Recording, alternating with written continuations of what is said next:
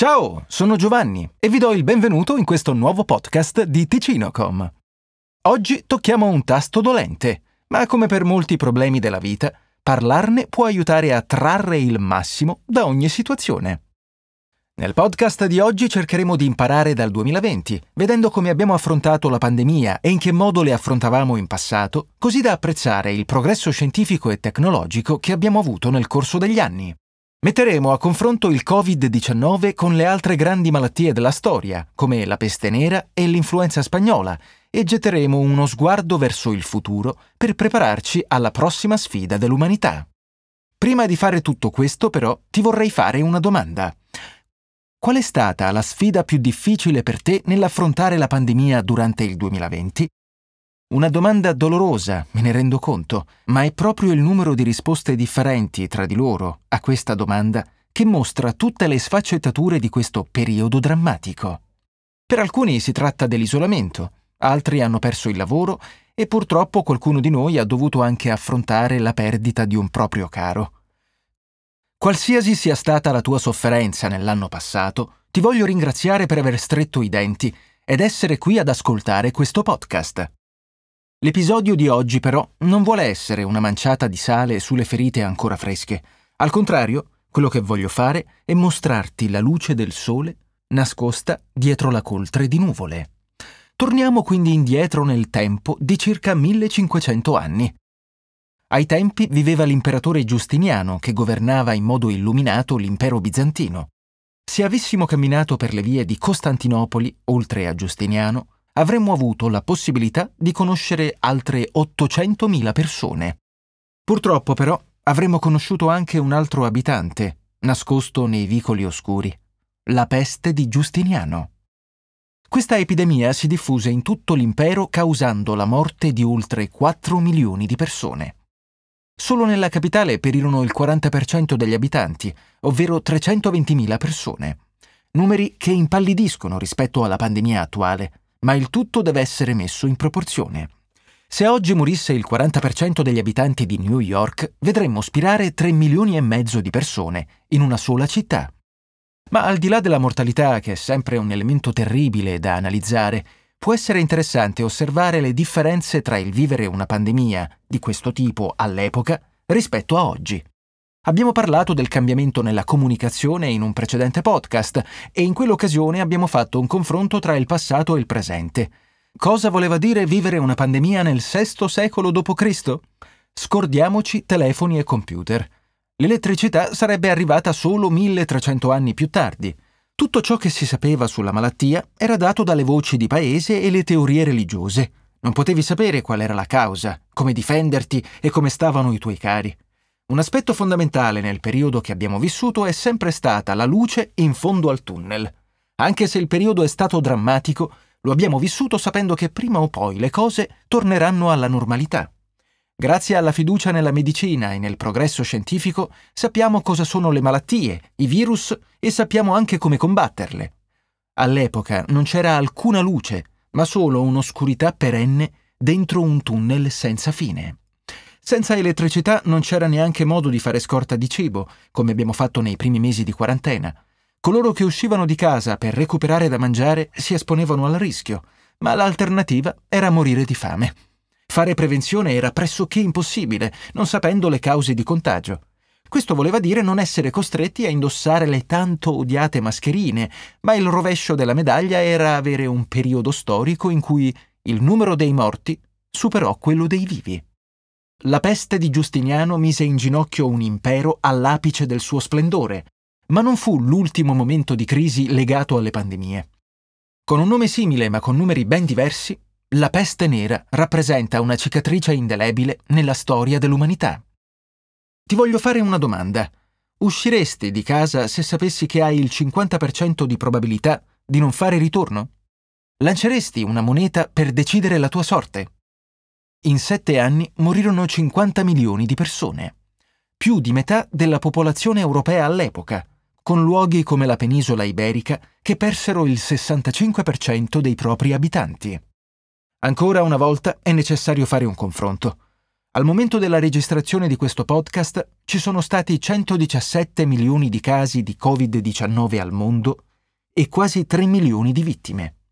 Numeri terribili, poiché ogni pallino in questo abaco della morte rappresenta una persona con i suoi affetti, sogni e speranze.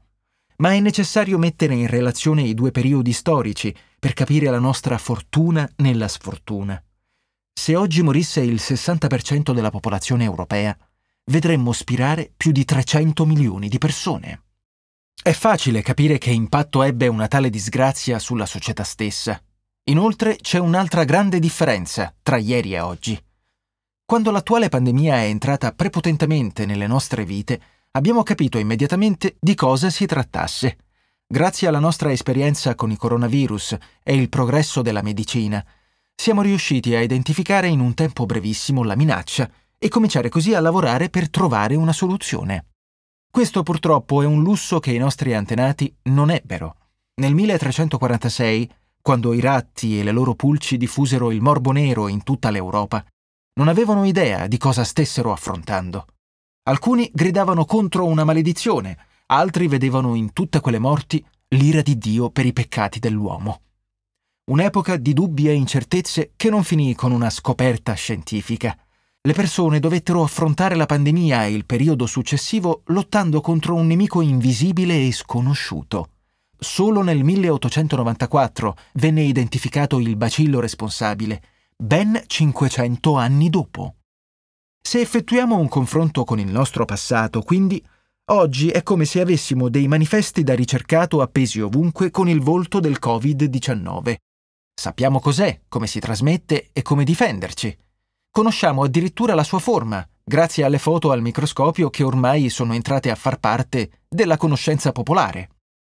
Naturalmente ti dico tutto questo non per farti sentire in colpa a provare dubbi o paura verso questa pandemia, ma per farti apprezzare gli enormi passi in avanti che abbiamo compiuto nel corso della nostra storia.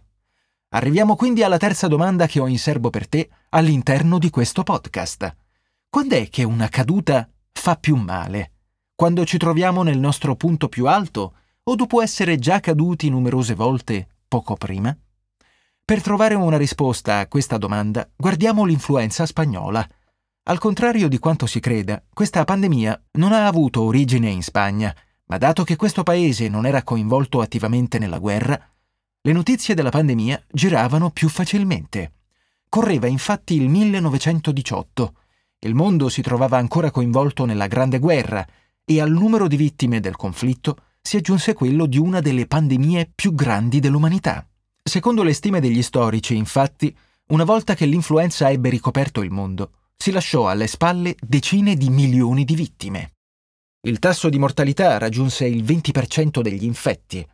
Tanto per fare l'ennesimo confronto, si stima che l'attuale tasso di mortalità per il Covid-19 a livello globale sia pari al 3,4%. Ti invito ancora una volta a cercare la luce tra le nuvole. Sebbene lo stesso non si possa dire per molti paesi del mondo in cui i conflitti militari sono all'ordine del giorno, la società occidentale ha conosciuto la pandemia in un periodo decisamente meno drammatico rispetto ai tempi dell'influenza spagnola. Certo, esistono attuali problemi che attanagliano la società come la disoccupazione, ma non sono certamente paragonabili a una guerra mondiale.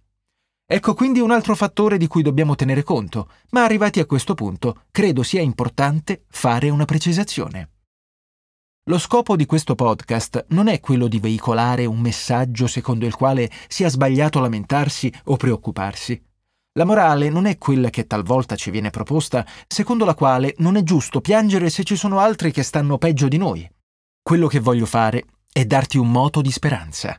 Se l'umanità è riuscita a superare tragedie ben peggiori in passato, ci riuscirà anche oggi.